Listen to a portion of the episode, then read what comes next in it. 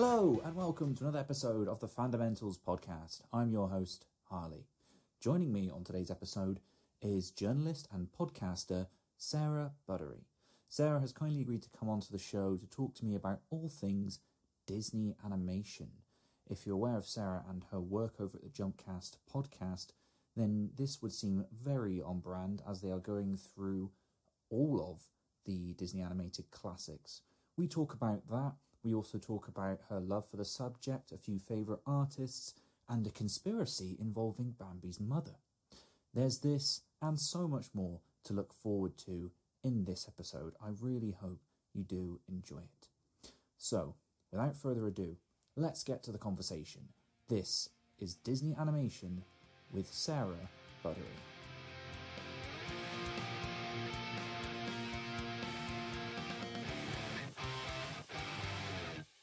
Hello, Sarah, and welcome to the Fundamentals podcast. Hello, thank you so much for having me on. I'm very excited to be here. Awesome, my pleasure, my pleasure. So, when I um, reached out to you and asked about your chosen uh, topic, you fired back with Disney animation, which seems quite on brand for anyone who knows you and knows what you're currently up to. So, Yeah. why don't you tell us then? When did you sort of first get introduced to Disney animation? And we're going back as far as the 50s in this, yeah? Yes. Yeah. Uh, yeah. 1937 is not when I was born. That was uh, the Yeah. first uh, Disney animated film. Um, yeah. So I'm a I'm a 90s kid. So I grew up with these films. Like I think a lot of people around my age um, did as well. Um, and I like to think that uh, being born in so I was born in 91 that I was born during like peak Disney so that was when the older films were having um, re-releases in the cinema. So a lot of the first films I saw at the cinema were re-releases of the older Disney classics. So I saw Bambi and Aristocats and things like that. Um, and it was also the period of Disney's renaissance as well when I will get into some of that terminology I think later but where the the 90s was when they were really having a big kind of revival with their animated films um so those ones were kind of coming out on home video so I was watching all of those at home as well um and yeah I think it just it comes from that childhood nostalgia and loving the films as a child and it being my I guess first introduction to the cinema and to films was was Disney films. So I think that being the the thing that I started off with, I've just I've always loved them. I've carried that through to now being being an adult and I still will rush out and see the film the Disney films when they come out at the cinema. And uh yeah, love all things Disney and and now kind of exploring more around it. So it's not just watching the films and um, through the other podcasts I'm doing as well, learning a heck of a lot more about Disney and actually just appreciating all of the elements that that tie into it. But yeah, no, I guess it's it started from that that childhood love of the films, really.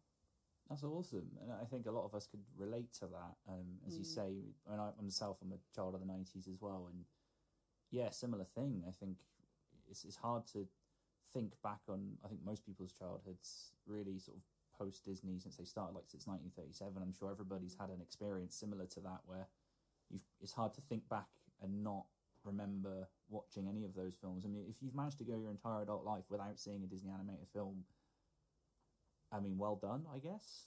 Yeah, I want to talk to you. yeah, yeah, boy, have you got a lot to catch up on. Um, yeah, yeah, and, and for the listeners at home, Sarah's come appropriately dressed for today's podcast in a very nice looking Disney hoodie. I have to say, it looks very cozy. yeah. just just have to have to be uh, appropriately on brand at um, at all times as well. And not that this will help for a uh, audio medium, but I have my entire Disney like Blu-ray collection behind me as well, just up in that corner. So and, I, and I see Jaws as well prominently displayed, which is very appropriate, of course. Of we course, won't- yeah, we won't go that into was that. uh, almost going to be my topic, but not quite. yeah, that's fine. Yeah, unfortunately, someone else beat you to it, but still, um, no, Disney's a fine second choice. And so, so going back to that, then, because um, you and I being in a similar age bracket, then remind me when they switched over to three D, because there is that kind of shift, isn't there, between two D and three D was a big gear change for. And I know that kind of t- touches a little bit in Pixar and it's different studios and back and forth, but which which did you kind of fall in love with first? I guess. Let's go from there. Yeah, so it's the definitely the original kind of hand drawn style was what I really fell in love with first, and I think those were the those were the films that I enjoyed watching when when I was younger. But I don't I don't really remember that transition that happened, like when it started going to the more I guess like CGI type of animated films. And I think one of the first ones um, was that was solely like that. I think was Chicken Little, which actually coincidentally I learned recently was the first new release Disney that I saw at the cinema, and I'm I'm very oh. upset that that was the first one. the first new release I saw at the cinema, I was like, oh, maybe I saw. I must have seen like Pocahontas or Mulan, like one of the cool '90s ones, and I was like, no, Chicken Little was the first one I saw at the cinema that was a new release. But, um, yeah, I, I think, yeah, I, I think that was like early noughties. That was a strange time for Disney around then, but um, yeah, I you don't get so many of that kind of hand drawn style now. It does seem to be a dying art form. Um, there's been a couple of like recent ish ones where Disney have gone back to that. So, um, Princess and the Frog and 2011's Winnie the Pooh as well. But it seems now, I mean, the, the most recent films are, you know, your Frozen's, Big Hero 6, Moana, those sort of ones, and now kind of in that new style and i think that is just going to be what we see going forward and whether that was something that you know came along as a result of the popularity of, of pixar films because toy story being in 95 was kind of an early example of that so they they were doing that stuff before walt disney animated studios then kind of took on that for themselves as well and i think as time has gone along it's it's made those lines a bit more blurred. I think some people do struggle with picking out which ones are Pixar and which ones are Disney. And if you're not that familiar with them as well, you now have DreamWorks and other you know studios doing these kind of animated films as well. But something about the the hand drawn or uh, you know the two D animated ones is there's no doubting that they're Disney because they just have that kind of stamp of quality on them, just instantly recognizable. And there weren't that many other studios, I guess, at the time doing kind of feature length animated films. Obviously, now there's tons, but yeah. Yeah, that's true. I think you touched upon this because I've been listening a bit to Jumpcast and you guys talking mm. about the old classics, which is well worth checking out for anyone listening. Um, and you've mentioned, I think, a few times that I, I guess it's sort of budget and time is probably what's pushed them more in the direction of CGI because that's a growing technology and it it's I think it's probably still quite expensive, but it's probably mm. not as expensive as paying artists to come in and draw like think you said what was it like five to eight seconds some old of the old films like Bambi and stuff like that. It was mm. so you can kind of understand why they've gone in that direction. But I'm with you there. I think I think there is some charm certainly to a lot of the older stuff, even if they do kind of occasionally borrow stills and, and slot them into other films frequently. Yeah, yeah. Um, I listened to your Robin Hood one today, and I was like, oh yeah, I remember that. There's a lot. There's a lot of repeated animation in that film. I think we joked that that whole film is basically recycled animation. yeah, pretty much. Yeah. But sort of on a more positive note, then. So, uh, I think a, a, good question for yourself would be, what's your probably your favorite hand drawn Disney? Then, if we're staying with that for the minute. Yeah, so I, I am.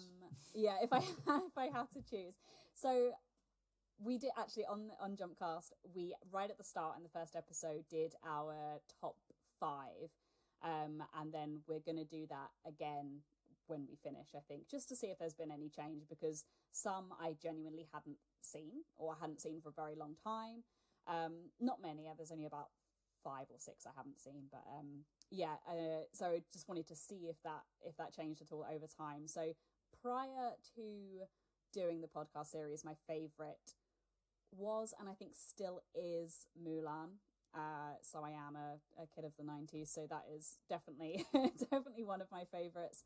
Um, but currently, so I'm I'm ranking them as I go. Uh, we've at time of recording this, we've watched 26 out of the 58, and my current number one is Bambi. And I I know how in my heart how much I love Mulan and the '90s Disney films, but also I don't know I don't know what can beat the animation in Bambi when I'm looking at it from from that point of view. And actually doing this podcast series that I'm doing has really made me reassess the films and take away that nostalgia um, which has been very interesting because I've I've rewatched some some films that I've gone, oh, I don't. This isn't this isn't good. Like you you mentioned you mentioned Robin Hood, and like I can remember loving Robin Hood as a child, and Fox and the Hound was another one as well. And I rewatched that recently, and I was like, it's actually it's not it's not very good, and I don't I don't think that's going to happen with kind of like my 90s faves i would be honestly i would be shocked if i just suddenly was like mulan sucks because it doesn't and i know that's i know it's not Yeah. true but yeah it's it's so interesting to go back to the films i think you loved as a child with like a different lens and watching them in chronological order as well. You see those different periods in the studio's history knowing the things that were going on as well in terms of their their budgets and the technology that they were using and the people who were working for them at the time as well. Um so yeah so very roundabout way of answering that question but um yeah mulan in my heart is i think my favorite but in this current exercise that i'm doing bambi is my my current number one um and i would be i would be shocked if it moved anywhere out of the top five. Obviously, we haven't yet hit the 90s, so yeah, I'm ready ready for the list to change very soon. But you've got yeah, we yeah, you've see. got kind of like like you say the Renaissance, the kind of golden era, I guess Mm. some people consider it. Um, yeah, I think that that's quite interesting. So your head tells you one thing, your heart tells you another, and Definitely. Um, I just want to say as a side note, The Fox and the Hound is my wife's favourite film. So um, okay. if you're listening, if you're listening, wife, um, I don't agree. Has she watched it recently? Uh, I just want to no, inquire. that's the point. I don't think I don't think her heart can handle it because, again, it's nostalgia, and, and she loves she loves animals. I think foxes and dogs are like some of her favourites. Fair, So yeah. um, yeah, I, we, I went, went went to put it on like a few months ago because like everybody else, we bought Disney Plus and going back through those classics was like, oh, this is nice, and Mm. yeah, that was one I went to put on one evening. She's like, no, no, I can't handle it. No, put it on, it won't go down well. And I'm like, okay. And interestingly, we stuck on Robin Hood, and I had the exact same like listening to your podcast earlier. I was like, yeah, I know how you feel. Actually, I remember watching it and like, this is fine, but it's yeah, it's a lot of just things that happen. yeah, not a lot Um, of plot. But that's okay. You know, not not all of them are going to be winners, are they? I suppose. But- exactly. Yeah, mixed bag. yeah, but one thing I find really interesting about them um, is how Disney had this thing for a long time, and they still kind of do it in a way of retelling old stories. Mm. So a lot of people would say that you know perhaps the Disney princess thing is their favorite thing growing up. So what is that an aspect that you liked about looking at Disney animations? How they retell old stories and things like that. Yeah, I think particularly in their early films, like so many of them are based on fairy tales is, is kind of like the obvious one or existing books and some that I didn't even realize were based on existing books. Um, some that they change greatly from the source material. So Fox and the Hound is one example of that. Uh, the book of that, which I've not read, is apparently incredibly bleak and the foxes like go insane and die or something. Like it's really quite it's quite traumatizing. Um, but yeah, I, Yeah. I I like that. yeah, No, I, I I- can I can see that if it's like a grim tale or something. Or was it Grimm fairy tales are famously Yeah. like bleak and horrible and yeah, that makes Yeah. sense. Disney they kind of Disneyify it. They do, yeah. But I, I, I, I like the that is kind of Disney's model. I think that's like what people know Disney for is that taking those kind of existing fairy tales or those those stories and putting their kind of like Disney spin on it, but also retaining that level of darkness and it's I think people sometimes just think of Disney as kind of like cute cartoons, cute animals, nice songs, princesses, and they are all of those things. But even in the films that seem on the surface to be lovely and cute and innocent and all the rest of it, there's always that kind of like layer of darkness in there, which I I appreciate, and I think that that does mean that they have that universal appeal. And I don't feel bad about the fact that I'm now 29 years old and I still love watching Disney films because I get a different kind of enjoyment out of them now. And we've had a lot of really interesting and difficult discussions on the podcast actually about the problematic areas of Disney, and boy, are there lots of those.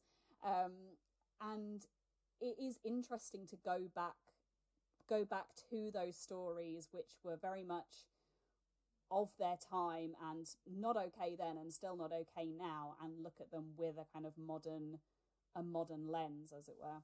Hmm. I was going to say, as a side note, I notice you guys have left out "Song of the South," probably for the best.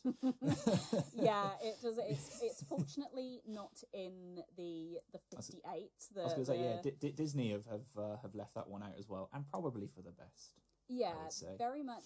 Uh, pretend that one doesn't exist. I think yep. it's it's yep, yep, never had a release in the US. I think it had a VHS release in the UK, but um, since then has just been they've completely got rid of it essentially it's not available on disney plus it's not one they want people to watch and for good reason so I was say rightly so but something i find interesting just on that note you're right that that's another reason i think a lot of people not only you know have those fond memories themselves but i think that's something i go to now if like, I, I don't have kids but if you know I'm, I'm, if i was babysitting somebody or a niece or a nephew i would kind of go to disney because mm. the stories are constantly evolving um, you know, and the studios kind of learn from mistakes and things like that, and and that's kind of nice. So it means you can you can usually guarantee something, and and what you just said a minute ago, I really like as well about that they are they are kind of well rounded. It's not all necessarily fluffy all the time. There are mm. certain elements, like you mentioned, Bambi. I think for a lot of people, that's one of those films where, yeah, there's a lot of really beautiful moments in it, and there's some wonderful artwork and, and cute characters. But boy, does it have a bleak opening you know. yeah, I think as, like Bambi for a lot of people, I think is their first exposure to to death, and I yeah. I saw that at the cinema, and I remember being very upset by by the scene in question. I, I, feel bad putting a spoiler alert, but spoiler alert, uh, yeah. Bambi's something happens to Bambi's mum. Just in case you haven't seen Bambi. Um, but but this is it's something it's interesting actually. This is something we talk a lot about um, on the podcast. Is these various themes that come into a lot of the Disney films, and one of them is the kind of use it in air quotes the Disney death. So this is something that a lot of people probably don't even realize is a thing until they start looking at most Disney films, where there'll be a kind of fake out with the death, like someone will be, you know, either asleep or under a curse or something, and it will seem like that character is dead, and there'll be like, you know, characters crying. It's quite often raining as well, um, just to add to the depressing sadness. Um, and then, you know, a few moments later, everything's fine and they come back, you know, the curse is broken, they're awakened with a kiss, or, you know, they weren't actually dead, they're just, you know, they're okay, they might be injured, whatever. But um, Bambi gives us actual death, and even though it happens off camera, it's interesting that that you know how it is done in that film. And prior to that point, I think I think all the films up to that point, apart from Fantasia, have a Disney death of of some description. So you're kind of lured into this false sense of security, and when you're watching them in chronological order as well, you then get to Bambi, and you're like, oh, gunshot, something's happened to his mother. But I've seen Disney films, like I know how this works. She'll come back in a second, and then she doesn't, and it's like, no. yeah, many a, many a child tugging on mum and dad's sleeve, going like, yeah. Where, "Where's the mum? Where, Where is she?" but no, you're right. It's it's kind of interesting. I think that's something that, and it carries over into Pixar as well. Like mm. This idea of teaching kids lessons. Just as a kind of tangent, I can't remember for me the life of me whether Inside Out is a Disney or a Pixar film. It's Pixar. I think it's Pixar. That sounds about right. Um, and I, I maintain that I think everybody has a Disney or Pixar film that hits them hard emotionally, whether it's as a kid or even as an adult, because it's always teaching lessons. And yeah, for, for some reason, for me, Inside Out hits really hard. And I think it's because that it's the lesson that it teaches kids it's okay to be sad, and that just Mm. makes me kind of like, oh, it, just, it kind of makes me well up thinking about it now. I'm like, oh, that's so beautiful. So even for stuff like Bambi, if it's you know, yeah, it's teaching kids to deal with loss, and it's and it's Mm. kind of and it gives Bambi a very interesting character arc then, because he then Yeah. goes and finds the world on its own and finds friends and you know and all that stuff and and that is something that yeah I, I think can be a positive. I mean, even I, I just suddenly thought of Dumbo. That's another one where Mm. it opens with a child being separated from its mum. I mean, that's yeah. pretty brutal. Mm. But of course, you know, to your point, they are reunited in the end, and that's a bit more of a happier thing. So, yeah, I do find that interesting actually that there are themes. I, I can't remember where I heard it, but I know somebody said once that like pretty much all of Disney films are just sad orphans. Yeah, it's like there's an element of truth to that. yeah, that's actually one of the other. So the, the the themes that span most of the Disney films is, or kind of recurring things um, in the Disney films, is um, sidekick. So there's frequently a a, a sidekick um, that helps the hero along their way. Um, absence of a parent is one of the kind of main themes, and that's I think what you're talking about there, where there's like very few Disney films where the character has has both parents and they're alive. I think that Tangled is one of the only ones. Um, I'm pretty sure. Although she others. spends most of the time away from her parents, so yeah, there you go. That kind of yeah. right yeah so it's still a it's still a theme that that is there even if it's you know has a happier ending because for the most part of that film she doesn't you know she isn't with her parents um and then the other themes of the disney death and the man and nature. So i think that even just you sort of flick through the catalogue of disney films in your mind and with those themes in mind you can see most of those occurring in their films. And they've kind of you know they've got that winning formula and the emphasis on those on those themes is always different across the films but they'll always be there in some in some respect um so that's that's been interesting to explore because obviously like child sarah wasn't like oh really uh, appreciate the uh, man and nature themes in this film i was just like there's a cute dog or something it wasn't Yeah, yeah. that level of detail but Well, that's fair enough. And, and again, that's kind of what's nice about them is going back for rewatch value. Um, mm, And I, I don't know about yourself. I mean, you can lend some more insight to this because of your background and what you do. But I always get the sense that I, I feel like that's a deliberate choice on behalf of the storytellers and the animators that they want to throw something in for the parents, whether it's a cheeky joke or whether it's a theme or something, because obviously these these are family films. These are Mm. primarily designed for children, naturally. yeah but parents have of course got to sit through them. So Mm. I kind of like that Disney toes that line where it's not insufferable and cutesy, and like there are some other studios out there that just throw this absolute garbage out. And if if you've ever had to sit through them with a child, you just you know you kind of lose the will to live. I think Mm. because it's just so sickening, and Yeah. there's nothing much going on. But I think Disney's very good at having that appeal that years later, as an adult, you can go back and say, "Yeah, I totally watch The Lion King again. It's awesome. Why wouldn't I Mm. watch it?" And because Yeah. you can pick up other stuff that, as an adult, you go, "Oh, I didn't realize that it had Mm. this going on in it."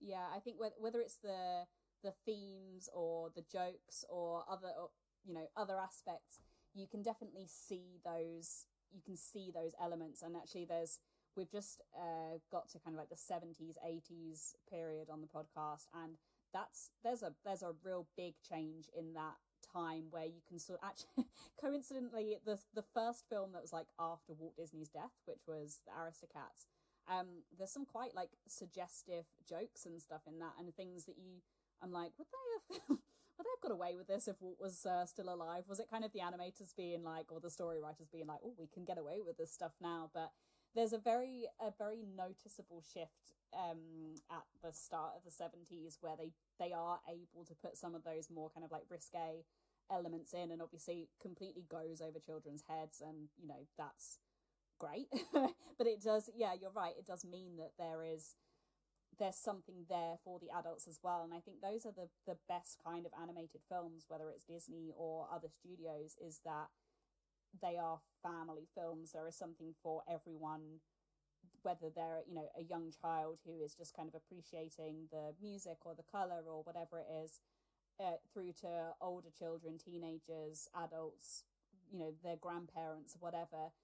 It's they seem to they seem to have something for everyone in all of in all of their films. I mean, there's very few that I can think of where I'm like, oh, this is this is definitely more kind of like for a younger audience, or this is definitely for an older audience. In all of them, to a greater or lesser extent, there's something for everyone. Absolutely. I was going to say, I don't know about you, but I feel like there are events now. Mm. When a Disney or a Pixar film comes out, I feel like most people I know get very excited because it doesn't matter what age you are, you're like, oh yeah, because it has that kind of universal appeal. And I was wondering, what do you think kind of makes that then? Because there's other studios out there that do, you know, they, it's decent animation wise, but I feel like there's a lot of other studios, not to be like disparaging or anything, but I think of like DreamWorks sometimes Mm. don't always stick the landing. They sometimes they bring out stuff that's technically just as impressive, or they have a great cast and all that stuff that you look for as an adult going into a movie. But for me, I always feel like they don't quite have the same feel as I don't know what it is. It just feels like Pixar and Disney is like the next step up, and I can't sort of put my finger on it. Why? Have you going back through all of this stuff? Have you seen like what it is? Is it just as simple as the themes that they've had for all those years, or I think it's just it's the the power of the brand is certainly is certainly something, but that has come through. You know, people joke about like Disney; they own everything, and I mean they kind of do. Um, certainly now, at least with the uh, the number of franchises that they they have bought out and and subsequently own. So, but yeah, go, going going back kind of before you know they became as big as they did, they they've come through hard times and you know got through a world war and changes in technology and you know changes to how people view films even with you know streaming and stuff being much more of a thing now but they've just stayed i think consistent throughout that. And there have been some there have been some duds. There have been some films that have not done as well. There's you know three or four times at least that the studio almost became bankrupt. Um so it's it's not been like plain sailing for for Disney, but I think just at the right times they've always come out with those films that have just seemed to capture people's imaginations, and I think that that universal appeal of of Disney films certainly certainly helps. It means that when a new film does come out, everyone wants to see it because you've got the people our age who who grew up with these films, um, but then you've also got you know my granddad grew up with the films as well. He went to see Fantasia when it came out at the cinema. So it's and you know my my niece who's 18 months like she loves like Winnie the Pooh and and Frozen and any Disney film that is put in front of her, she will sort of drift in and out of it, but she'll be entertained by it and enjoy it. So yeah, I think it's I don't I don't think like necessarily like put your finger on exactly what it is that makes Disney so special, but I think it's just I mean, being in existence, like even just you know with these animated films, Snow White was 1937. Just being around for as long as they have, they've just built up this this audience and these very kind of dedicated fans. And in addition to the films, you then have all the merchandise and the theme parks and you know owning everything. Like now they have Star Wars and they have Marvel, so they are a formidable force, which some people don't like the kind of like monopoly that Disney seem to have over everything, but it certainly does make their new releases an event. It's something everyone gets excited for. I remember the hype around Frozen 2, which came out um, last year. Um, yes, I Yeah. I, who knows? I don't know what day it is at the moment. Um, I was to say, yeah, that feels like a decade ago. Yeah. So, yeah. Three years ago, four years ago. yeah. yeah so even then that was you know people were incredibly excited for that because uh, the- frozen the first frozen was so successful so then obviously the sequel to that people are people are going to be be hyped for that and you know disney with disney plus now as well there was a real build up to that being a thing as well and us being in the uk we had to wait longer for it so Don't It- remind me. I was so mad. When everyone's watching The Yeah. Mandalorian. I was like, I hate you Yeah. all. I was going to say, side note, yeah, The Mandalorian, I spent oh, six months dodging spoilers. It was Mhm. so frustrating. The amount of stuff I listened to, I had to be like, just, Yeah. you know, skip, no, no, ah, Yeah. no, stop, Turn I that don't want to off. know. I don't want to know. so, yeah, we're all caught up now, but yeah. sorry, sorry, I derailed you. no, there. no, that's all Mhm. right. yeah, I think. Oh gosh, just it's it's you are right. It's hard to it's hard to like pinpoint exactly what makes these films so special to seemingly everyone. I mean, I can talk about why they're so special to me, and other fans have got you know their favorites and their reasons why they why they love Disney. But it's you know I don't I can't see it ever changing to be honest. And I think now having that monopoly that they do, um, they're always gonna be huge. I don't I would honestly be shocked if anything, you know, Disney kind of suddenly turn around one day and we're like, we have no money, we're not gonna make any more films. I Yeah, can't see that ever happening. I, yeah, I know. I think we'd be like, really? Yeah. what What, with all the doing? Marvel, with all the Marvel and Star Wars money that you now have as well? Like, Yeah. come on. yeah, what's happened? Got questions for your accountant. yeah, definitely. Yeah. Anyway, um, no, that's that's that's um that's fair enough, and yeah, I, I'm I'm kind of with you. I think it's it does seem to be a bit of a mystery, but I think you've probably answered actually quite nicely there. That it, maybe it is just because it's a an individual thing, and because of the themes and because of what they choose to do with the stories, everyone gets something a little bit different Mm. out of it. Um, yeah, just sort of circling back then to yourself. So you, you mentioned, I, I'm really curious now. You mentioned Mulan as if the favorite in your heart. I happen to really like Mulan as well, but uh, why? Why is it your your favorite then? Oh, I mean, it's it's got the songs in it for a start are absolutely fantastic. I That made a true. made a note as well of like some of my favorite like Disney songs, and my number one has uh, always and forever will be "I'll Make a Man Out of You." Oh, it's, It's a tune. Such a great song. um, Reflection is great as well. So I think the songs are the thing that you take away from the film and you remember. So I listen to a lot of soundtracks whilst I'm working. So I will frequently like not usually whilst I'm working, so I like to have a sing along. But like if I'm in the car or something, I will put on Disney songs and have a little, have a little sing whilst I'm driving.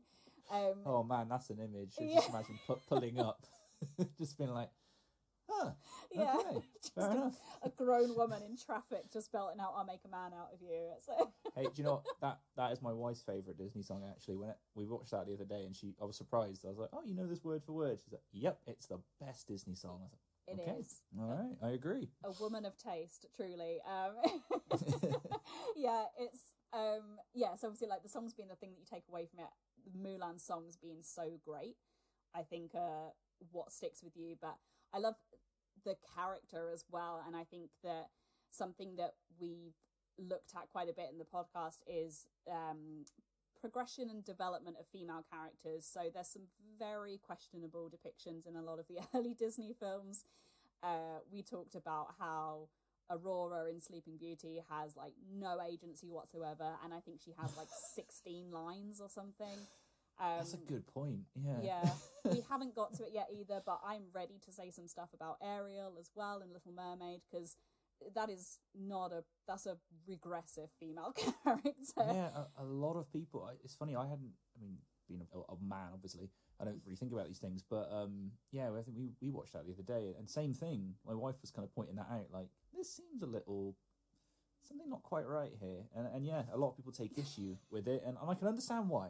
I can understand why. So yeah, I guess in that sense, yeah, Mulan is a refreshing uh, take then on the character. Yeah, definitely. And you know, she is is strong and stands up for herself and is kind of able to like fit into this man's world and I think that's something very interesting as well and it's, it's I'm I'm absolutely dying to get into talking to that one talking about that one on the podcast because like there's so many interesting themes in that as well um around gender and and how they're kind of you know perceived particularly in that in that film I think is really really interesting. But yeah I love I love the character.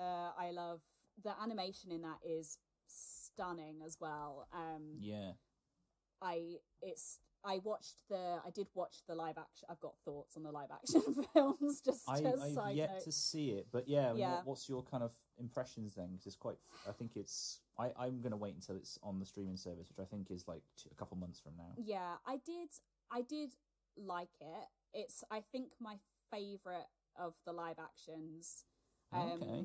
So far, just because I have a real bee in my bonnet about the Disney live action remakes that are just a shot for shot remake of the animated. Because why do they exist? Uh, I could just watch the animated one. So I really, really strongly dislike with every fiber of my being the Lion King remake. Um, I think it's dreadful. I, I, it's not good. Um, That that's fine. You, you've saved me a question for later, but yeah, Yeah. no worries. um, but the yeah the, the the new version of Mulan they they did a lot of things that upset fans. So there is no there is no music. Well, there's a score obviously, but there's no songs.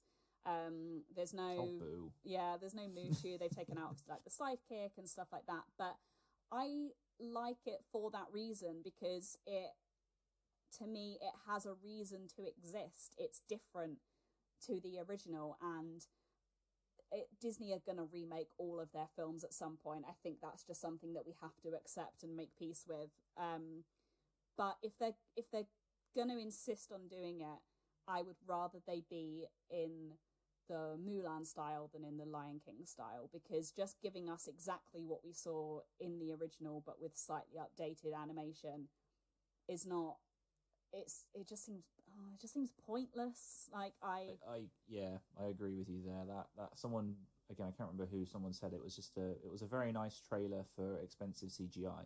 You know, Yeah. like it, it looked fantastic. oh it looks stunning but but, it's but just you're right. It it kind of added nothing. I remember Mm. watching it and thinking like, this looks nice, but I could just go home and watch the real. And the songs are better. yeah Sorry, Yeah. but you know, you, you brought some fantastic talent in, but did nothing with it. It was very strange. But yeah, I'm excited to see the, the Mulan one because I have heard that, yeah, it's it's a slightly different take, and and I guess that makes sense because a lot of these properties, as we said earlier, are based on existing stories Mm. anyway. And I mean, correct me if I'm wrong, but my understanding of the Mulan sort of myth is well, it's it's very hazy because it's a myth. It's kind of Mm. there's lots of different versions of the story, so you can kind of from a creative point of view, I guess you have artistic license. You can just pick and choose what you want. Yeah, and I, I think that the the live action took more um, had like more mythical elements in it, whereas I think the the animated one, which I do love, but I think it kind of took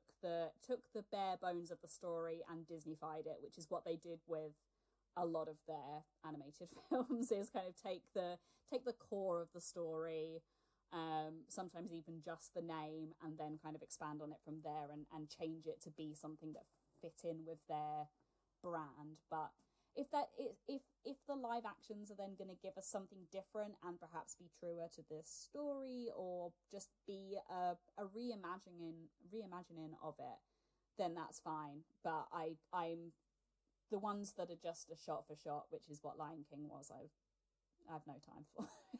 What about what about Aladdin then? I have to ask since we're on this Hmm. because that was different, but it was somewhere in the middle, wasn't it? Yeah, I I expected to like actively hate it, um, and I thought it was acceptable. Yeah, fair enough. fair yeah, enough. I it did some good things. I like what it did with the character of Jasmine. It actually gave her a bit a bit more agency and wasn't just she's quite mm, I mean she's she's fairly feisty in the animated one, but she's in terms of the what yeah, she's just she's a bit passive as well in some in some aspects or the film is all about Aladdin and doesn't really kind of focus on her side of the story. But I think that that was something that the live action did well, and it gave. She has like a there's a new song in it as well, which I actually really liked. So I liked that it changed that. I completely agree with that, and that was quite a standout. I was like, oh, I didn't see this coming. This was really cool, and also Mm. it gave us probably the most handsome on-screen Jafar we've ever had. I was really shocked when I saw him cast. I was like, no, no, this no, that's not right. a little too handsome to be Jafar. Yeah. Yeah. but I liked it. No, you're right. It's, it's something else. I mean, and again, that animated one. I mean, talk about a, a classic, and that's another thing, I guess. Um, is a lot of the time, that, particularly in the nineties, Mm. they got some spot on casting. I mean, Robin Williams for the genie was that's lightning in a bottle, quite Yeah. literally. They just, I, I, I, my, I've heard the rumor is they just let him go off on one basically all day in a studio, and then like, well, we'll just clip around this and fit it in. yeah, that was something that actually uh, Disney films prior to that did end up doing quite a bit of. So I think originally they would do a lot of the animation and then find voice actors to that suited the character, but they would I think that when they started getting the kind of like the the bigger names in or like big names at the time, they based on the vocal performances they would give, they would then obviously base a lot of the characterizations around the actors playing them um, and let them have a bit more, I guess, creative input over the character. But yeah, I think that Aladdin uh, or the genie in Aladdin is probably one of the best examples of that. And I, I think the, the story is that like the how they managed to persuade Robin Williams to be a part of it was that they they animated I think some of his they they did some genie animation to his like stand up routines. So they took some of the like audio of Robin Williams's stand up and made it as if the genie was doing those stand up routines. Um, and I think he saw that and was like, okay, yeah, I, I, you know, I like this. I'm on board. So, and yeah, and then they kind of like gave, you know, because if you have someone like that, you're not going to be like, here's a script. You're going to be like, do what you want. We'll figure it out. Yeah, Abs- absolutely, Yeah. absolutely. Um, so that's really. So going back to, to Mulan and the songs, then what? Go on, give me your list. What's what's your favorite Disney song? So I mean, you've got a really absolute banger at the top. Mhm, That's- That's that's hard. What what comes in second? Okay, so I, ha- I haven't done this in order because I've I, I was Okay. like I couldn't. I just went, went through my playlist and was like, here's the ones I listen to the most. Um, Okay. So I'll make a man out of you is definitely my favorite. Um, I really love uh, Prince Ali from Aladdin. I could pick any song from Aladdin, but I think Prince Ali is my favorite. Um, Yeah, and yeah. then I've got Poor Unfortunate Souls from Little Mermaid because I love a villain and I love a villain's song. Um, I've yeah. got Hellfire from Hunchback of Notre Dame for the same reason, and um, a more modern one, uh, How Far I'll Go from Moana, is the one I probably sing the most in the car. Hmm.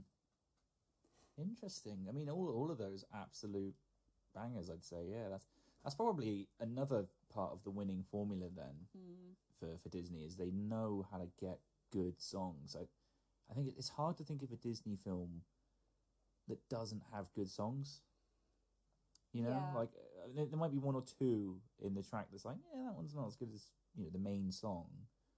Mm. But I don't think I've ever sat through uh, a Disney animation with music at work because they're essentially musicals, and then sat there and gone, "Oh, that was painful." Mm. All those songs were rubbish. You know, you can always come out humming one of them, don't you? Kind of like, yeah, Yeah, it's hard to get out of your head. yeah. There'll always be at least like one really kind of memorable song. I mean, there's some that don't have any songs at all, or there's there's ones that don't really fit into the kind of musical mold because the the songs will be sung not by the characters; they're just kind of happening. But even then, there's always, there's generally always one kind of really standout number. But I think with kind of like our era of Disney being the '90s, that every song or every film in that era, I think, has. I mean, I'm, I'm just looking at the list now. It's like uh, Little Mermaid, Rescuers Down Under, Beauty and the Beast, Aladdin, Lion King, Pocahontas, Hunchback of Notre Dame, Hercules, Mulan, Tarzan Wow. is kind of like Wow. considered the Renaissance. I could t- tell you a song from pretty much every single one of those and probably give a little rendition, which I won't do on a podcast. To save that for my singing in the car. But yeah, it's all right. I can edit around. Don't worry. Um, I, I was tempted actually just a minute ago. and I was like, I'll hold back, but yeah, you've got all these songs running around in my head now. I must now. I've got Prince Ali, Prince Ali in my head, Mhm. and that's that's probably going to be stuck in my head for the rest of my day. But that's fine. hey, can live not a with that. bad thing. No, not at all. But yeah, I think that's that's probably another part of the winning formula. It has to be. So, sort of coming back to this then as as an adult and as a essentially a journalist, then you sort of reviewing this with a more critical eye. I- guess does that deepen your appreciation then for a lot of these films? Yeah, absolutely. And I think that particularly in appreciating the the stuff behind the scenes as well, I think that I've only ever just watched them as films before, but in preparing for the, the podcast episodes, I generally watch whatever making of features there are on the Blu-rays. Um, do quite a bit of reading and stuff around it as well. And my co-host is like an oracle of Disney information, so he just he gives like a little history, little history lesson at the start of each pod, and and um, tells me a load of stuff that some that I knew and some that I didn't. So that's always really fun. But yeah, I it's there's so many elements now that I can look at and appreciate. So I a couple of years ago even like wouldn't have been able to name any of the kind of artists that were that were involved and now I've got like a couple favorites who I've got books of their kind of concept art and stuff like that that I really like looking at um a more awareness I guess of the the composers as well so everyone knows the songs but you wouldn't sort of necessarily know who wrote the score or who wrote those songs even. Um and yeah just uh, the the voice cast I think is something that I've really picked out on in this in doing this podcast series. And as you get into the later films i think that, that you start to get more of these kind of big names in them. But back in the day it was it was people who you know they they were stars of the time but they you know they didn't really do much kind of beyond voice work. Um, but you see the the same names kind of cropping up on the IMDb cast list for these films and you're like, oh wow, this person was, you know, in six or seven different Disney films playing entirely different characters, and you you appreciate not just the character, but that it is the voice of that actor, the voice of that person bringing this character to life, and that's why you love that character so much. And I think when you when you take a step back from it and look at it with a more critical lens, it's it's just it's made me love and appreciate it even more. And I think that some people were kind of like, oh, like do you need to go into like this level of of detail? Like it's just Disney, and I'm like, so much goes into these films, like you have no idea, and it's when you actually, you know, you you look in more detail at at the work that goes into making these films, and it's so it's so incredible, and the um I think we spoke about it on maybe it was the Fox and the Hound episode with people who were involved with Disney in that period and then went on to have like huge careers. Like Tim Burton was involved in the Fox and the Hound, and I think he did the animation for like the female fox or something. it's like, oh, yeah, and he then cool. had this incredible career doing animation and you know non-animation as well.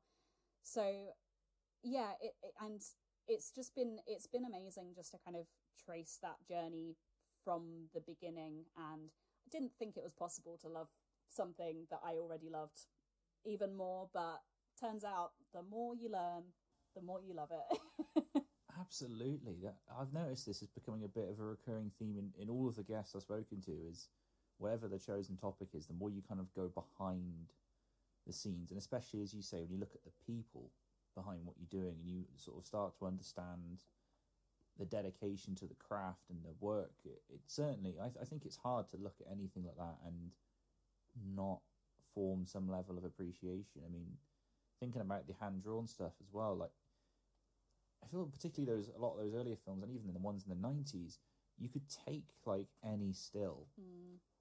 and frame it and that's that's a really nice looking portrait that I think any of us would be proud to have. But oh, look at that! How amazing! You know, if someone drew that and you go, "Oh, that's really good." Mm. So to do that over and over and over and over and over again for like an hour and a half long movie, yeah. It's, when you think, stop and think about that, it's hard not to be impressed by that. Surely. Mm. Yeah, I I have that a lot. Sometimes as I'm watching as well, I just have to pause it and I'm like, I just want to stare at this image because it's just so pretty. I had that like throughout Bambi because the the just if you get a chance, just like after this or or whenever, just watch like the opening, just the opening sequence of Bambi when they're kind of like panning across the forest, and it is honestly one of the most beautiful things I've ever seen. And I've seen that film so many times, but like it's just so beautiful. To, it's so beautiful to look at, and I'm like, someone's hands drew this. Like that's it makes it just that so much more impressive than I think any other kind of art art form, or especially in, in a film sense. I know a lot goes into making any kind of film, but I've always had this love and appreciation for animation. I, I have it with stop motion as well. Like I will watch. Yeah. I mean, like actually talking of Tim Burton, like Nightmare Before Christmas and stuff like that, and even like the like Wallace and Gromit like animation. I love Oh, all that. big time. I love all that stuff. So when I'm like, okay, someone made these like little figurines, and then in order to get you know a couple of seconds worth of film, they had to move this character into like different positions and poses however many times and take a photo each time and not muck it up and knock the character over and just the the attention to detail that has to go into that and it's the same with animation as well. It's just that same that same character or that same background being drawn kind of over and over again. And you know we we talk about like the the recycling of animation but I mean fair enough. If you've drawn something that you're super proud of like keep it keep it coming. They we have a bit of a running joke on the podcast that uh, Bambi's mum or like a female deer appears in like so many of the Disney films. Um, Yeah. So we- yeah, I've heard that.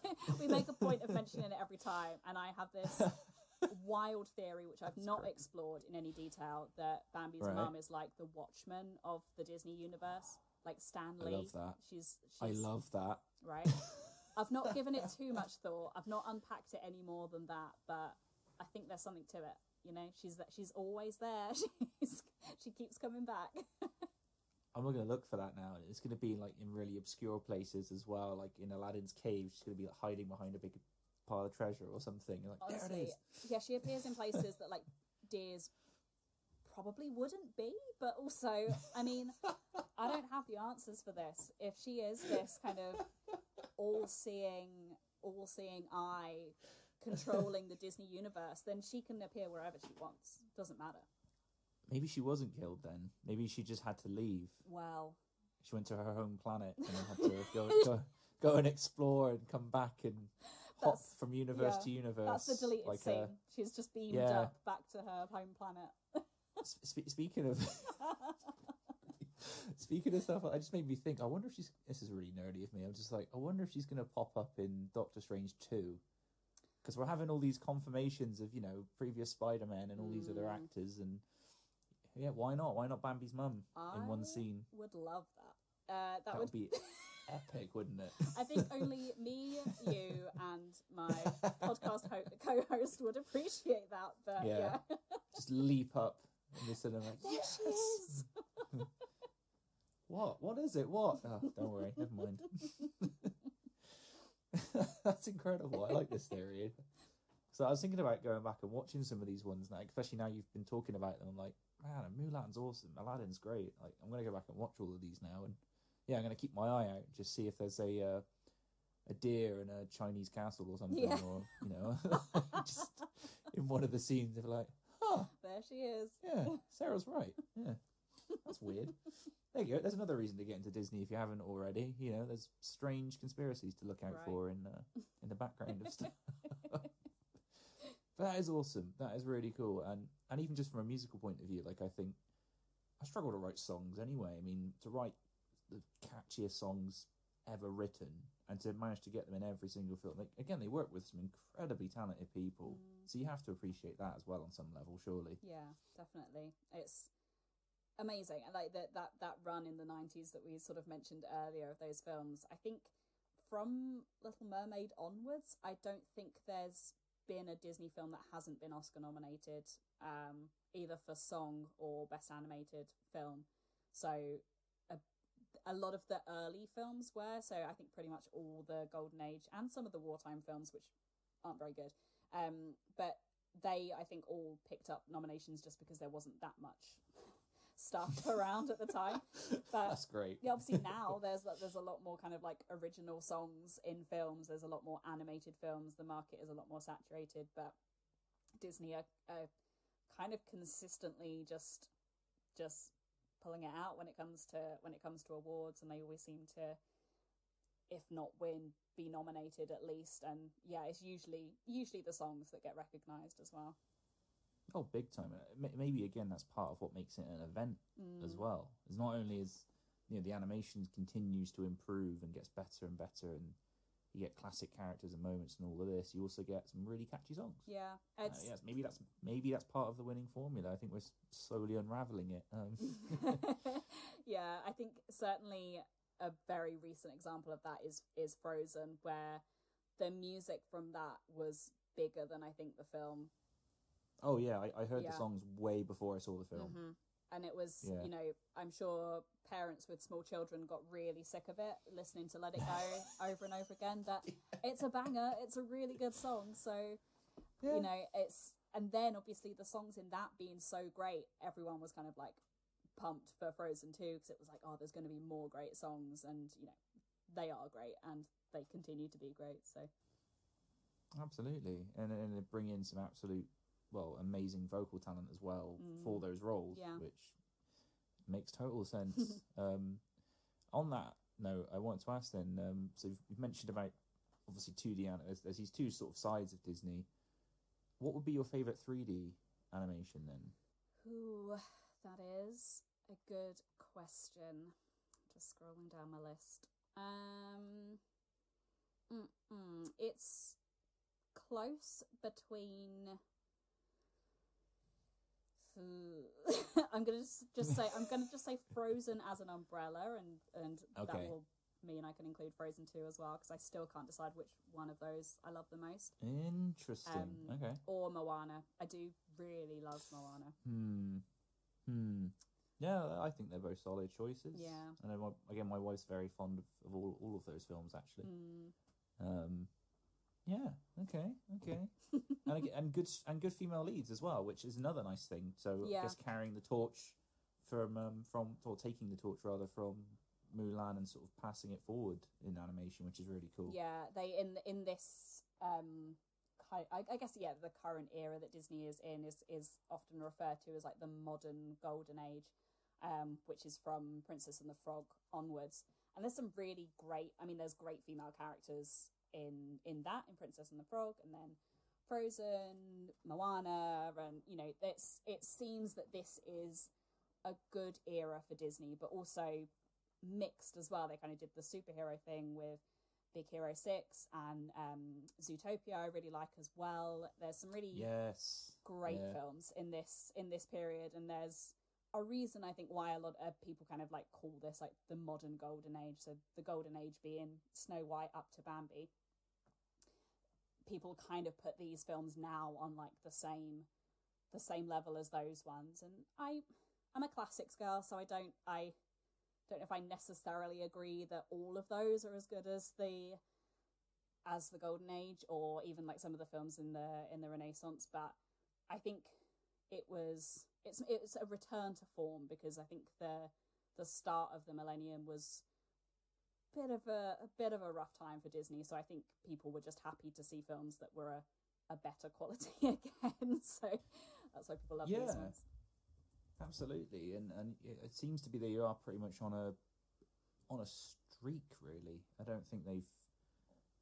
Excuse me, just sort of looking. Um, I'm just, I'm same as you know. I'm sort of like a list because I just thought I'm going to actually have a look at what they've done and sort of since.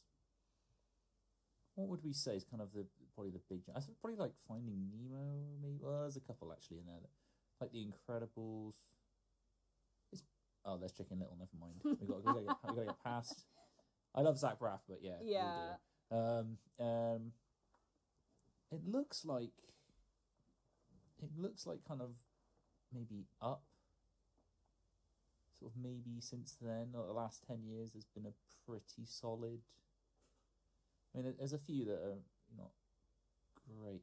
I forget that they do other stuff as well. Like I've just seen Spies in Disguise. I'm like, that wasn't Disney, surely. And it's like, oh, it is. so, Yeah. so not all of them are winners. no not all of them are winners. and there's i think there's there's so many different like branches of of disney as well so they're kind of straight to video sequels and their live action and the pixar obviously they they fall under their kind of own own umbrellas, but the the the fifty eight or I think in the UK it's fifty seven annoyingly, which it plays havoc with my uh, completing Blu-ray collection. But yeah, those those kind of fifty seven to fifty eight animated classics is is what is kind of like under this under this portion. I think the films you were mentioning there, the the the Pixar ones like um, Finding Nemo and Up, they were all kind of coming out at a time where the the Walt Disney classics or the Walt Disney Animation Studios film films weren't as great. That was the kind of like the from 2000 to about 2008. Um, the films that kind of came out in that period were some of them were okay. I've got a lot of love for Emperor's New Groove. Um, oh, me too. but Big time. it's great. Yeah. But then you've also got like Home on the Range and Chicken Little and Bolt and some very kind of like average films, but Pixar were kind of crushing it at that time. So I think that So I get a bit confused then. So what was the difference between Pixar and, and Disney? I know wasn't it Steve Jobs owned Pixar, if I yeah, remember correctly. yeah, Pixar started off kind of as their own thing, and then I believe were kind of like working then in collaboration with Disney. So some kind of like Disney animators went to Pixar or vice versa.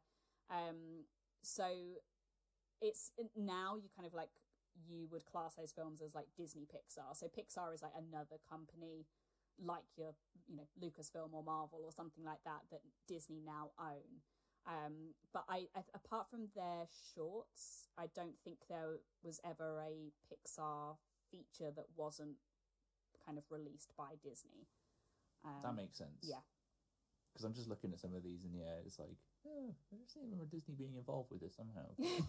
yeah, You know, some questionable but- ones that they're they sort of produced or kind of like came out under the like the big Disney umbrella, but not considered like the the pantheon of the uh the fifty seven to fifty eight. That makes sense. Actually, where can I find a list of that?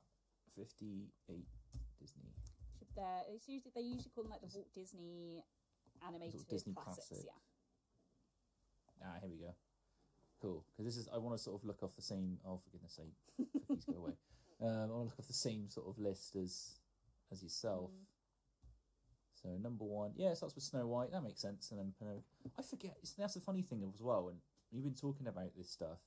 Another reason to appreciate it going back is when you look at how old some of these are. It's incredible that they did like Pinocchio. I mean, that was 1940. mm-hmm. How incredible was that? It still looks obviously they do them up a bit, but mm. yeah, Fantasia, Dumbo, all this stuff. I'm like the Bambi 1942 looks incredible. Mhm. And like like you say, to think that they had no other choice other than to just sit in studios yeah, months on end drawing the same patch of leaf. I'm sure they would go insane by the end of it, Mm. but worth it. yeah. Absolutely worth it. because that i mean that hand drawn animation doesn't really age so i mean obviously like you said you know they've now done kind of like remastered and you know you can get them on like 4k and blu-ray and they look like they did when they came out um but there's there's something about it that just doesn't seem to age and i think even if you go back to some of the the kind of cgi or like the, the 3d animated stuff. Even like Toy Story, you watch that now and you're like, yeah, this looks like it was made in the early 90s. Um, and thinking of the kind of like Disney animated classics, like you, uh, Dinosaur is one of them, which I think came out in 2000. That does not look, I, I remember yeah, that. that does not look that good anymore. And that, you know, they, that technology seems to age worse than, than hand drawn. Um, I think it just, it it always will. I think it, they sort of now there doesn't seem to be huge leaps in in that technology. I mean, there's some that sort of now go for this more kind of photorealistic look. So I hate to bring it up, but like the Lion King um, remake, um, Yeah. they look like real lions. That looks like real, you know, backgrounds or whatever. And even some of the stuff in like Toy Story Four was, you know, the backgrounds look real, and and so there have been improvements in that technology. But I don't think you would look at something like Tangled or Wreck It Ralph and think, oh, that looks old now.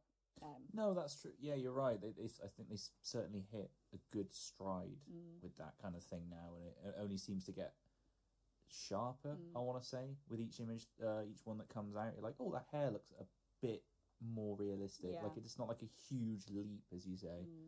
Mm. Um, and yeah, what you said about the animation, just as I'm scrolling through, it's Alice in Wonderland. There's a a still from that, and it, it, it looks incredible. Like just looking at it now, it's like wow, that's yeah.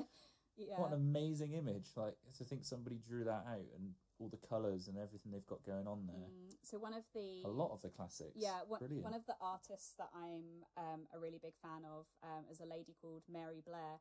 So she started working with Disney, I think, in the early 40s. Um, there was a big writers' strike or animators' strike at the time, and she left the studio. But then, in the production of a film called um, Saludos Amigos, in which the animators went to Latin America. She, I think she quite fancied uh, having a holiday, so she came and you know to do the work as well. So she kind of like begged to come back and was involved in that project. Um, and that that trip and like experiencing different cultures and the vibrancy of different cultures, excuse me, like really shaped her her style going forward. So her art is incredible. I've, I have a whole like book of her like concept art and stuff. So she did a lot of the concept uh, work on Peter Pan, Cinderella, and Alice in Wonderland. So that kind of early fifties period. Um, and Walt was so taken with her work that they changed the style of animation in those films to be more like her concept drawings. So her her she had this really kind of like unique visual flair and use of color that none of the other animators or artists were really kind of doing at the time so yeah that that she shaped a lot of those kind of like early that early 50s films like the the start of kind of like the silver the silver age. And um a side note she also did like the concept for the uh, it's a small world ride which is my favorite disney world uh ride. So all the kind of like design of that the concept art for that she did as well. So i have um out of shot but i have a um it's a small world print just above my screen that i look at as i'm working and it's it's lovely makes me happy Incredible. That's amazing. Uh, are there any other artists from Disney you'd recommend checking out the work of? Yeah, and my other favourite is a guy called Eyvind Earle. So how you spell his name is E Y V I N D E A R L E. Uh, it's a fun name. so Thank you. he, No, thank you. Thank you. That that helps me out later. yeah, he was involved on Sleeping Beauty, and I think what a lot of people notice about Sleeping Beauty is that it looks unlike any other Disney film. It looks like a medieval painting or tapestry come to life yeah. and Yeah. his his art style is incredible. There's this like gorgeous uh, book of his artwork for that film, and I think it's out of print. So the only version I found of it is like two hundred pounds, and it's taking all of my strength not to buy it because I really want Ooh. it. I'm like, I can't justify two hundred pounds on a on a book. I've got a wedding to pay for, so Uh, yeah, as, yeah. As someone who's been in that boat, I can tell you don't. yeah, it's very reckless indeed. yeah, yeah. It doesn't it doesn't help as well, doesn't it? When like credit and stuff exists, you're like, well, I could just no. yeah, no, don't no, do it. don't do it. it. It's a dangerous. It's a slippery slope. It's a very slippery slope. But it does sound like a very interesting thing to go and check out, Mm. nonetheless. Um, yeah, I, again, you, I you sort of take for granted the fact that, of course, yeah, these guys are artists, so they're going to have work out there. Mm. So that's another reason, dear listener, is to go and go and explore this a bit more, and yeah, look, look, do what me and my wife kind of do now, which is somewhat, I would say, not ruined, but kind of. It, it's invaded our movie going experience. We're constantly on IMDb going, "What do I know this person from? And what's the director? And what's um, that's my fault. I've done that to her, but um, but yeah, animated as well. That's another peop- another um, person to go and check out, and a whole body of work. It sounds like is well Mm. worth seeing. Um, and you're absolutely right. I'm just scrolling now and they hit the 90s, and it's like, oh yeah, yeah, Yeah, you can see where that's stuff. like, uh, yeah, like literally Beauty and the Beast, Aladdin, Lion King, Pocahontas, Yeah. Hunchback, Hercules, Mulan, like bam, bam, bam, like one after the other, literally year after year after year. It's just like, and another one, and another one, Yeah, the one. '90s is pretty Wow. flawless. That's not just my bias as a as a '90s kid, but it's Oh no, no, it's just fact. Yeah. I'm just looking at it, it's like this is fact. This is like some of the best films ever made. yeah. There's some real kind of like ebbs and flows in Disney's output. So I've sort of mentioned it a bit, but like the different eras or ages that the films are broken up into. Um, so the first being the Golden Age, which is like Snow White to Bambi, those kind of first five films is is what get placed in in that category. Um, then you have the films that uh, if you ever have to do a quiz on like all the Disney animated films are the ones that no one gets. Um, so the the wartime uh, this was the wartime era when all Disney could do was just make films that were a collection of shorts and just loosely tie them together. Um, so they call them the package films, and that's uh, from Saludos Amigos up to Adventures of Ichabod and Mr. Toad. So there's some okay ones in there, but that was like my they were my blind spots like before I started rewatching them all for the podcast. Um, I think you can be forgiven because I'm just scrolling through them now. Like, yeah, I don't. Yeah. Know. I've heard the, the only one I've heard of is the Three Caballeros. yeah, which is That's the only one I've heard of. Good. but I- the rest is like, nope. Yeah, of those six, I would say the ones worth watching are Three Caballeros, Melody Time, and Adventures of Ichabod and Mr. Toad. The rest, I mean, watch them all because you know if you're going to do the whole watching them chronologically, then obviously you can't miss one. Um, but they're they're amongst my least favorite. So yeah, and then after after that is the the Silver Age, which is Cinderella to Jungle Book. Then it's the bronze slash dark uh, ages, which I always think is such a harsh term. But um, that's Aristocats up to Oliver and Company, and then the Renaissance, uh, which we've spoken about a lot, is the 90s. So Little Mermaid up to Tarzan. New Millennium is Fantasia 2000 up to Bolt, and then the modern Golden Age is Princess and the Frog onwards. So that's kind of how they're broken. I don't think that's ever anything official that's come out from Disney. That's just kind of how people have categorized the different eras based on when the kind of like big changes came in, whether that was changes in staff, personnel, technology, you know, whatever. That's that's kind of how they've been broken down. That's fair enough. Yeah, I mean, these all seem pretty solid. Like you say, just sort of going through it. It's it's interesting. I kind of like that's another reason I think to get into this stuff is you can see.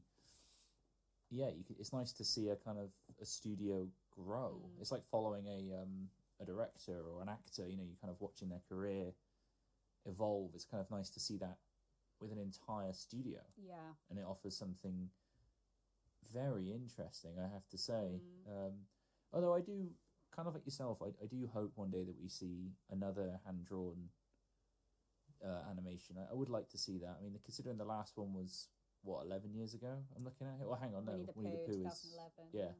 so it's nine. So yeah, I can say we're probably due another one. We are due another one, and it's yeah. You know, I, they're so they're so much more expensive to. Produce and so much more time consuming and that you know the manpower and everything else involved with them is so much greater than CGI and it's yeah it's just it's I think it's just the way it is it's it's worth it though. yeah I st- yeah it's, it's worth it in my mind it's worth it but then I'm Yeah. not drawing the same thing thirty Well, I mean, it's times lockdown. What what else are they Yeah, doing? exactly You know? Go on, pick up your pencil. Yeah. Stop being lazy. I'd rather that actually than, than coming back to what you said earlier. I I would rather a new original hand drawn than a another shot for shot of whatever one they're doing next. I mean, who who knows? Um, they seem to be focusing on the '90s era at the minute. Yeah, I think that the I think the next major one is probably Little Mermaid. Um, Ah, that's right. Yeah. but I Mhm. don't I don't want any of those films to be remade. I've just accepted that they will, and that's fine.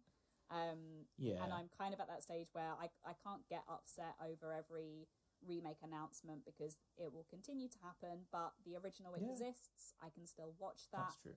Um, Yeah. That's it doesn't Right. they don't go away just because a new version comes out it's you know Mm.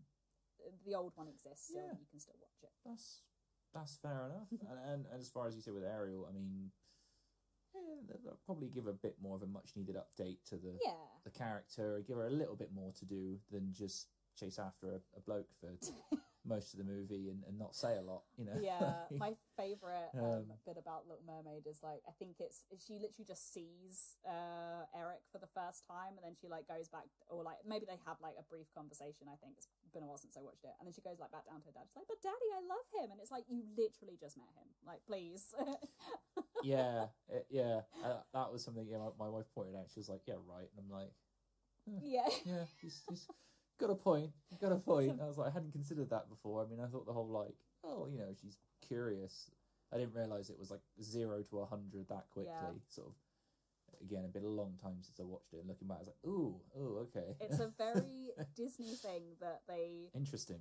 they they kind of made a bit of a mockery of in in Frozen because there's there's this whole joke about like you can't marry a man you just met, um, and how you know the the true love's kiss in that isn't you know between like a prince and a princess. that's you know that she she saves her own sister, so they kind of they they turned a little bit of like their their own ideas that they've kind of you know had in so many of their films on its head a little bit. Because in particularly the princess films it's like they have one conversation like cinderella has one dance with the prince and then is like willing to marry him. Like did they speak you know you know what? That was something actually. On that note, I quite liked the live action Mm.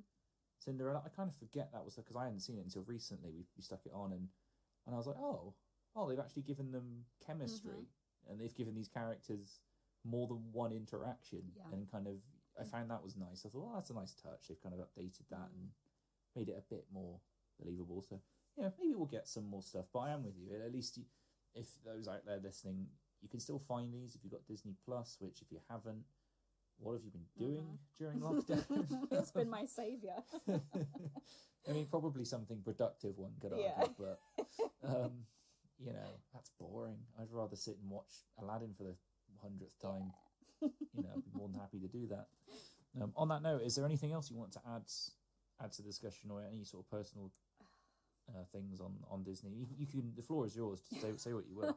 oh there's so much i could but i i honestly i would be here for like five hours talking about how much i love disney but um yeah We can do a five part. Yeah i'll come back again I'll, I'll pick up like one film next time and just talk about that but Yeah, yeah it. it's just uh, like i well hopefully it's, it's come across just how much how much i love disney how much it means to me but it's something that i have shared with my family as well. Like i said i have a lot of like great memories of those being the first films i watched at the cinema. Um me and my brother frequently still have conversations about the disney films that we love and now getting to like enjoy them all over again like with with my niece and and that's really nice as well because you know when she's at an age that she can really appreciate them and enjoy them i'm so looking forward to seeing them through like a child's like eyes again and that's really exciting and you know if i have kids of my own one day as well getting to do that all again like it's just it's disney is and always will be for me kind of the gift that keeps on giving. It's something i loved as a child.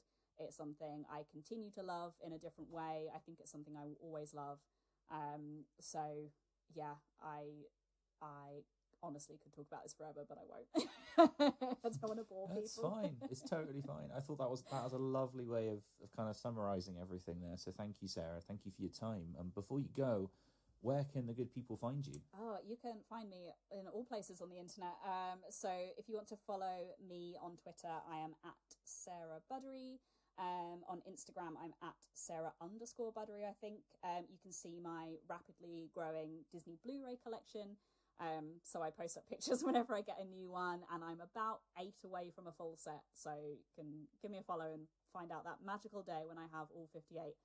Um, and I, uh, as mentioned, am on uh, several other podcasts. So I'm doing the Disney uh, animated classic series on Jumpcast. So you can find them at Jumpcast underscore on Twitter or just search for Jumpcast wherever you find podcasts. I also host uh, Let's Jaws for a Minute, which is a podcast uh, going minute by minute through Jaws. So you probably heard MJ uh, come on this show recently talking about pinball. Side note, I loved that episode so much.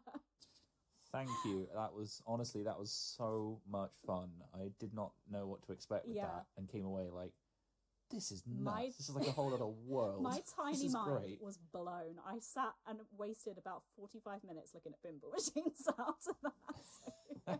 um, but yeah, well, we are having a great time talking about Jaws um, on that podcast, and I think you're going to come on as well at some point, Harley. So That's right. Yes. So we'll keep an eye out for that, and I'll definitely be um, plugging that on here because I feel like that will make me an official podcaster, being a guest on another podcast. It be like, see, see, mum and dad, Yeah, it's legit. it. It's, I'm not just on my own shouting into the internet. There's there's other people put up with my nonsense. Anyway, um, but no, that's brilliant. Thank you, and I would yeah highly recommend people go and check those out because I'm subscribed to both of them.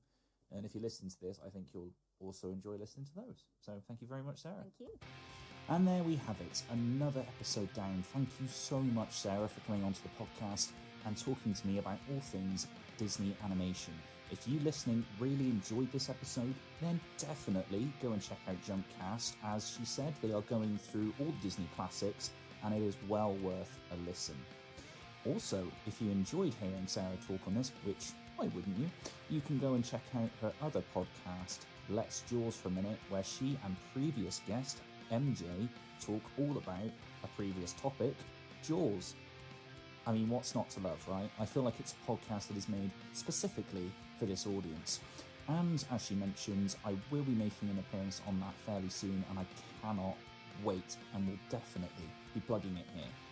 If you'd like to know more about the artwork that Sarah discussed, I have managed to find two websites which link to both artists, respectively, so go and check it out. I did after editing this and was pleasantly surprised by what I found there. Also, I have linked in Sarah's social media accounts as well as Jump Cut Online, which is a fantastic website and well worth checking out. If you enjoyed this podcast and you would like to reach out to me for any reason, then feel free to do so on Instagram and Twitter. Both handles are at Fundamentals Pod. I would love, and I mean love, to hear from you. Anything you say or send my way will be acknowledged, I can guarantee you that. If you are feeling even more generous and you'd like to leave me a five star review on the app of your choosing, then please do so and please let me know because you will get a well deserved shout out on the podcast. Well, that's about it from me. I hope you guys have enjoyed this podcast and I hope that you're keeping well. I will be back again in a few weeks' time with a completely different guest on a completely different subject. So until then, stay tuned and stay safe.